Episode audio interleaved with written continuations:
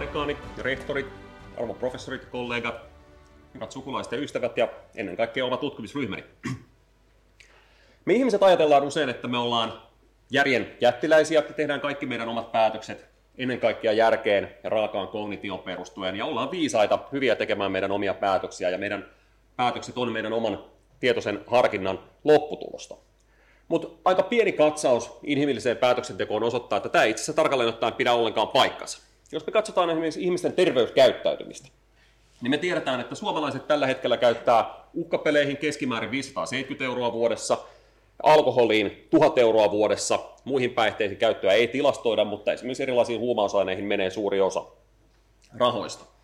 Ja kaikki nämä rahat tiedetään tuottaa merkittävää terveyskuormaa ihmisille, koska me kaikki tiedetään, mitä uhkapelaaminen ja alkoholin käyttäminen tuottaa. Vastaavasti, jos katsotaan tuloksellista rahan käyttöä, esimerkiksi sijoitustoimintaa, niin tiedetään, että suomalaiset keskimäärin sijoittaa osakkeisiin ja rahastoihin niinkin paljon kuin 42 euroa vuodessa. Vuositasolla summa on aika suuri, mutta 20 vuoden aikajänteellä tämmöinen kerrannaisvaikutus, mikä näillä sijoituksilla on, niin kasvaa merkittävästi paitsi terveyden myös talouden kannalta. Itse asiassa 20 vuoden kuluttua näillä sijoitustrategioilla, joko päihteisiin ja uhkapeleihin versus osakkeihin, markkinatuotolla eroon 100 000 euroa tämmöinen päätöksenteko, heikko päätöksenteko ei raitu pelkästään ihmisten omaan elämään, vaan myös esimerkiksi poliittiseen päätöksentekoon, ja sillä saattaa olla kauaskantoisia vaikutuksia ihmisten ja ihmiskunnan hyvinvointiin. Jos katsotaan esimerkiksi uh, erilaisten energiamuotojen tukemista ja suosiota, mitä millaista energiamuotoa ihmiset haluaa käyttää tukea, niin itse asiassa kaikista turvallisin, energiatehokkain energiatuotantomuoto, mikä ei käytännössä kuormita luontoa ja ympäristöä ollenkaan, on se, mitä ihmiset vastustaa kaikista eniten. Ydinenergia on tilastojen valossa kaikista turvallisin energiatuottomuoto, keskimäärin Euroopassa nolla kuolemaa vuodessa. Sen sijaan me käytetään raivokkaasti hiilienergiaa, joka tuottaa valitettavasti valtavan määrän hiilidioksidipäästöjä moninkertaisen päästökuorman verrattuna fissioenergiaan ja aiheuttaa Euroopassa vuositasolla 20 000 ihmisen ennenaikaisen kuoleman vuosittain. Valtavia ongelmia. Ja on melko selvä, että jostain syystä Järki ei olekaan se meidän toiminnanohjauksen korkein kruunu, ja mun ja monen muun tutkimusryhmän tutkimukset ja tulokset osoittaa, että itse asiassa aika suuri osa meidän päätöksenteosta perustuu tavalla tai toisella autopeliton avulla meidän elämää ohjaaviin tunteisiin. Ja ne on semmoista, mitä me tutkitaan meidän ryhmässä. Ja mun mielestä aika hyvän esimerkin uh, tunteiden toiminnanohjauksessa saa, kun katsotaan mitäpä muutakaan kuin tällaista suomalaista noin noin yhteistyöprojektia, missä me ollaan yhdistetty tieteitä ja taiteita. Eli ollaan tutkittu yhdessä Helsinki-filmin kanssa sitä, että kuinka ihmiset katsoo elokuvaa. Ja tässä on meidän fantastisen ohjaajaneron Aku Louhimiehen hienosta elokuvasta Käsky, alkukohtaus. Elokuva kertoo siis vapaussodasta ja ensimmäisessä kohtauksessa punakapinalliset pakenevat sitten sodan loppuvaiheessa heitä takaa-ajavia joukkoja. Tässä on mitattu silmän liikkeitä, ihmiset katsoo tämmöistä elokuvaa ja tässä on useita ihmisiä, noin 30 ihmistä katsonut tämän elokuvapätkän, ja jokainen tänne pieni piste kuvaa sitä, minne ihmisten katse kulloinkin suuntautuu. Ja nyt huomaatte, että kun elokuvassa ei varsinaisesti tapahdu mitään, ihmisten katseet hajoaa. Mutta seuratkaa, kun elokuva lähtee pyörimään, mitä ihmisten katseille tapahtuu ja mitä tämmöinen elokuvan katsominen teissä itsessä aiheuttaa, tai kuinka minnekä teidän oma katse kulkee, kun tätä elokuvaa katsette ja kuuntelette.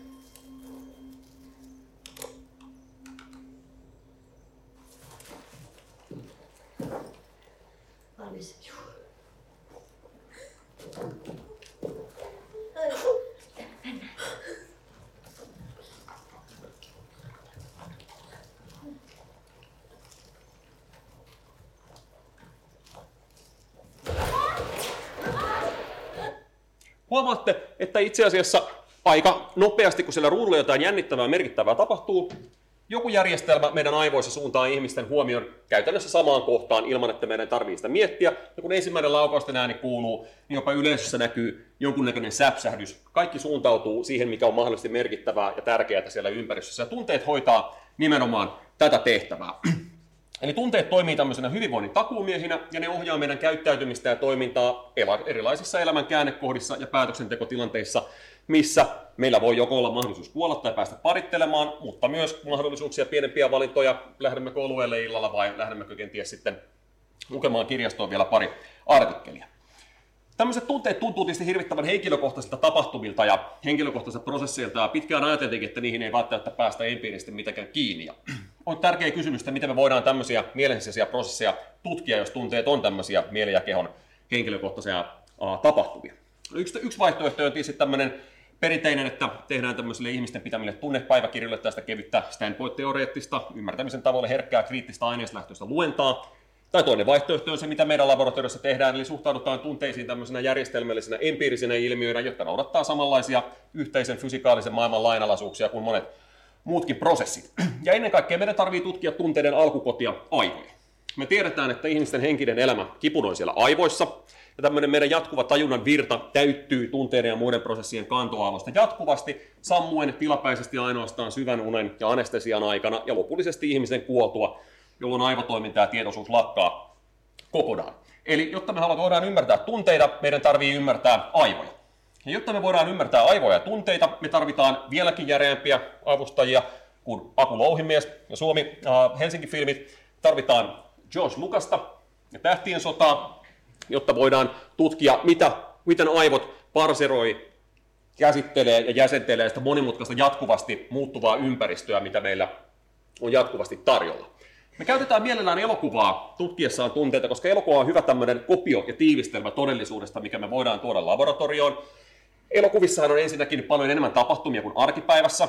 Viiden minuutin aikana Han Solo ja Luke Skywalker kokee enemmän tapahtumia kuin suuri osa meistä kokee koko elämänsä aikana. Ja lisäksi elokuvasankarit on kauniimpia, fiksumpia, heillä on paremmat jutut kuin meillä ja meidän ystävillämme ja he ovat paljon viehettävämpiä ja, ja, ja tämän takia ihmiset ovat myös erittäin mielellään katsoo elokuvia ja meidän on helppo saada ihmisiä tällaista todellisuussimulaatiota sitten katsomaan. Ja kuinka me sitten tehdään tämmöistä tutkimusta käytännössä, niin mitataan toiminnallisen magneettikuvauslaitteen avulla aivojen hemodynaamista toimintaa, mikä mittaa epäsuorasti neuronien aktiopotentiaaleja. Ja meidän menetelmä on niinkin yksinkertainen, että me näytetään ihmiset tästä elokuvaa, minkä näette nyt siellä oikealla puolella, ja vasemmalla puolella näette sitten kohta reaaliaikaista aivokuvaa siitä, että mitä tapahtuu aivoissa, kun ihmiset katselee Star Warsia. Ja nyt tässä esimerkissä siellä elokuvan alareunassa on muutamia palkkeja, mitkä kuvaa sitten erilaisia elokuvan piirteitä, erilaisia optisia piirteitä, erilaisia akustisia piirteitä, mutta yhtä lailla siellä voi olla erilaisia tunnepiirteitä, mitä ihmiset on arvioineet. Ja kun meillä on tämmöisiä aikasarjoja siitä, mitä se elokuvan aikana tapahtuu, me voidaan muodostaa tämmöinen moniulotteinen malli niistä elokuvan tapahtumista ja sen avulla sitten mallintaa aivojen toimintaa, jolla voidaan kirjaimellisesti paikallistaa erilaisia A, korkeampia matalampia henkisiä prosesseja sitten eri puolille aivokuorta ja myöskin sinne aivokuoren alle. Ja nyt varmaan tämä esimerkki näyttää parhaiten, mitä tämmöisessä kokeessa tapahtuu. Eli keltainen väri kuvaa aina sitä, kun aivojen toiminta kiihtyy, ja sininen väri kuvaa sitä, kun aivojen toiminta heikkenee. Eli kun siellä on voimakasta ääntä, niin siellä aivojen sivuosissa kuuloaivokuori tietenkin aktivoituu ja näköaivokuori aktivoituu voimakkaasti. Ja mitä jännittävämpiä tapahtumia ruudullaan, sitä enemmän näihin tunteisiin liittyvät keskeiset limpiset alueet sitten reagoi. Vastaavasti kun ruudulla alkaa ilmestyä näkymään kasvoja, ihmiskasvoja, niin silloin ihmisiin ja liikkeeseen liittyvät aivojen takaraivolohko ja ohimolohkon alueet alkaa toimia aktiivisemmin ja niin edelleen ja niin edelleen. Ja tällä tavalla me voidaan käytännössä rajaton määrä erilaisia piirteitä tästä elokuvasta yhdistää erilaisiin aivojen toimintoihin ja tällä tavalla voidaan kartoittaa niitä tunteita siellä ihmisen aivoissa. Tämä on tietysti ensiarvoisen tärkeää, koska me tiedetään, että lukuisiin mielenterveyden häiriöihin liittyy erilaisia tunneelämän häiriöitä ja tunneelämän muutoksia ja uh, toimintakyvyn alenemaa. Ja jos me ymmärretään paremmin näitä tunneprosesseja sekä terveillä ihmisillä että sairailla ihmisillä, niin sillä me voidaan kehittää parempia diagnostisia työkaluja, erilaisia uh, lääkkeellisiä ja ei-lääkkeellisiä hoitomuotoja sitten näiden tunnejärjestelmien korjaamiseen. On kuitenkin tärkeää muistaa, että ne tunteet ei ole pelkästään mielen sisäisiä, aivojen sisäisiä prosesseja, vaan suomen kielen sana tunnekin jo sinällään viittaa paitsi tämmöiseen kokemukselliseen tietoon aivoissa tai pelkästään meidän tämmöisiin asenteisiin, niin myös kirjaimellisen tuntoaistin toimintaan. Ja mehän tiedetään omasta kokemuksesta myöskin, että tunteet on kehollisia prosessoja. Kipu, nautinto, tai vaikkapa tuska tai suru, kaikki tuntuu erilaiselta siellä meidän kehossa, johtuen siitä, että ne tunteet koittaa valmistaa meitä kohtaamaan erilaisia haasteita siellä ympäristössä. Viha saa meidän kädet puristumaan nyrkkiin sen takia, koska meidän pitää valmistautua puolustautumaan, ja rakkaus saa vaikka meidän sydämen pamppailevaan rinnassa, että me ollaan valmiita hyppäämään sen meidän oman rakkaamme kaulaan sillä hetkellä, kun tilanne sitä vaatii. Ja tämän takia onkin tärkeää tutkia myös, että miten ne tunteet vaikuttaa siihen kehon toimintaan, ja ne vaikuttaa siihen oikeastaan monella tasolla, lähtien aina hengitys- ja verenkiertoelimistön toiminnasta, lihasjärjestelmän toimintaan, lisääntymisjärjestelmän toimintaan ja ruoan sulatukseen. Ja tällä tavalla me ollaan hyvän ystäväni ja kollegani akatemikko Riitta Harin kanssa tehty tällaista kehonkartoitustutkimusta tunteista, missä me ollaan koitettu yksinkertaisesti selvittää, että missä päin kehoa erilaiset tunteet tuntuu ihmisillä. Ja me ollaan tehty tämmöistä valtavaa kansainvälistä projektia, missä me ollaan mitattu tämmöisiä kehonkarttoja ympäri maailmaa eri maissa, ja ollaan pystytty itse asiassa osoittamaan, että jokaiseen tämmöiseen tunteeseen, usean äh, lähestulkoon sataan muuhunkin tuntemukseen, liittyy kuhunkin tämmöinen omanlaisensa kehollinen sormenjälki, mikä erottaa tämän tunteen näistä kaikista muista tunteista. Ja tämä on itse asiassa kiinnostavaa tutkimusta sikäli, että tässä ei tarvita kauhean monimutkaista tilastollista taikatemppua, että voidaan sanoa, että erilaisilta ne näyttää, mutta käytännössä tietysti erilaisten koneoppimisalgoritmien avulla sitten voidaan selvittää, että kuinka erilaisia nämä erilaiset tunteet keskenään ovat.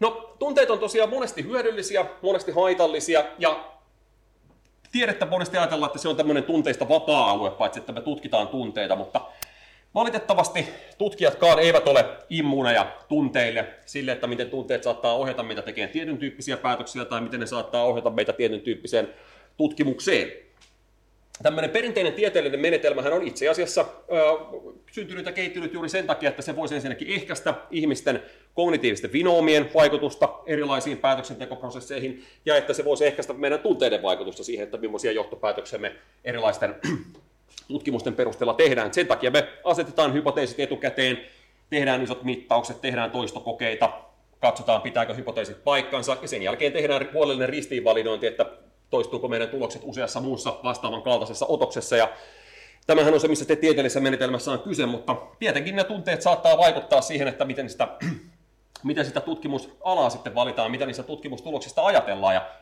monesti voisi ajatella, että tämä olisi ehkä pelkästään tämmöinen uh, niin sanottujen maalikkojen ongelma, että näiden tieteellisten faktojen sijaan suhtaudutaan asioihin tunteella, mutta kuka tahansa teistä, kekä on keskustellut kollegojen kanssa, erityisesti ulkomaisten, en sano maita, mutta monien ulkomaisten kollegojen kanssa, niin huomaatte, että ne tunteet nousevat pintaan tämmöistä aika yksinkertaisesti ja pitkää tiedossa olleiden biologisten tai yhteiskunnallisten faktojenkin suhteet. Jos ajatellaan vaikkapa viime aikojen keskustelua, niin vaikkapa niinkin yksinkertainen biologinen fakta kuin se, että niissäkkäillä on kaksi sukupuolta, mitkä on biologisesti toisistaan erillisiä, niin tuntuu saavan haasteita, vastakaikuja, tai semmoinen esimerkiksi psykologinen yleinen fakta, että älykkyys periytyy erittäin voimakkaasti, ja se on paras ihmisen hyvinvointia ja menestymistä ennustava tekijä, tai semmoinen, että erilaisten ihmisryhmien välillä voi olla luotettavia, toistuvia eroja sekä käyttäytymisessä että mieltymyksessä. Kaikista tämmöisistä asioista ihmiset tuntee, että ne ei voi pitää paikkansa, koska ihmiset ei halua, että ne pitää paikkansa. Kenties heidän moraalinen käsitys on sitä semmoinen, että heidän mielestään nämä asiat eivät ole oikein. Ja tässä vaiheessa meidän onkin tärkeää muistaa, että että, että kun me tehdään tiedettä tai kun me käydään tämmöisiä keskusteluja siitä, että mikä on totta, ei sitä, että mikä on meidän mielestämme moraalisesti oikein, niin meidän tarvitsee niitä omia ajatuksia altistaa koko ajan myös sitten sellaiselle vertaisarvioinnille samaan tapaan kuin se tieteellistä tietoa altistetaan vertaisarvioinnille, että me ei jatkuvasti jäädä sitten sen meidän oman ajattelumme vangeiksi. No, tunteella on kuitenkin erittäin tärkeä tehtävä tieteessä, ja se on semmoinen, mikä me usein unohdetaan. Siitä on tullut vähän yli 50 vuotta, kun Yhdysvaltain avaruushallinto kuuli lennonvalvonnossa pitkään odottamansa sanat, Kotka on laskeutunut. Ja muutama hetki Apollo 11 kuumanuulin laskeutumisen jälkeen Neil Armstrong astui ensimmäisenä miehenä kuun pinnalle ja lausui kaikkien nykyään tuntemat sanat, tämä on pieni askel minulle, mutta suuri harppaus ihmiskunnalle. Ja loppu oli historia. Kuulento oli varmasti isoin ihmiskunnan tieteellinen saavutus Manhattan-projektin jälkeen ja hakee edelleen vertaistaan. Tuskin koskaan on tämmöistä tieteellistä ponnistusta saatu aikaan. Ja otetaan huomioon, että kuuhun ihmisiä ajoi pelkästään mielenkiinto. Mitä kuusta löytyy? Tämän mielenkiinnon sivutuotteena syntyy vaikka mitä. Rakettitekniikkaa, propulsiotekniikkaa, aerodynamiikkaa, insinöörityötä, ohjelmointityötä, valtava määrä työllistämisvaikutuksia. Kaikki pelkästään sen takia, että ihmisiä kiinnosti, minkä takia, tai kiinnosti se, mitä sieltä kuusta mahtaa löytyä.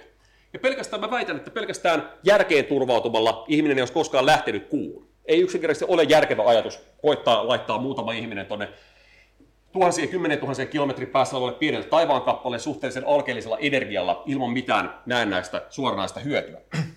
Tähän tarvittiin tunteita. Ne oli se varmaan se piiskuri, mikä ajoi Apollo-ohjelman fyysikot, kemistit, insinöörit ratkomaan ongelmia, mitä avaruuslentoon liittyi, kehittämään uutta teknologiaa, jotta saataisiin tietää, mitä siellä tulevaisuudessa on. Eli tunteet Mä sanoisin, että on ennen kaikkea välttämättömiä tieteen edistyjille, koska tunteet ovat, niin kuin latinan kielen kantasana emovre kertoo niitä, mitkä saavat meidän loppujen lopuksi liikkumaan. Ja tunteet on loppujen lopuksi ne tekijä, mikä saa jokaisen tutkijan sanomaan kuuluisen lauseen, minkä helsinkiläinen sanataiteilija James Nikander, paremmin tunnettu mustana barbaarina, on meille kaikille tehnyt tutuksi. Sä halusit saada hyötyä ilman kipua. No nigga, sun pitää olla labras eka, labras vika. Kiitoksia.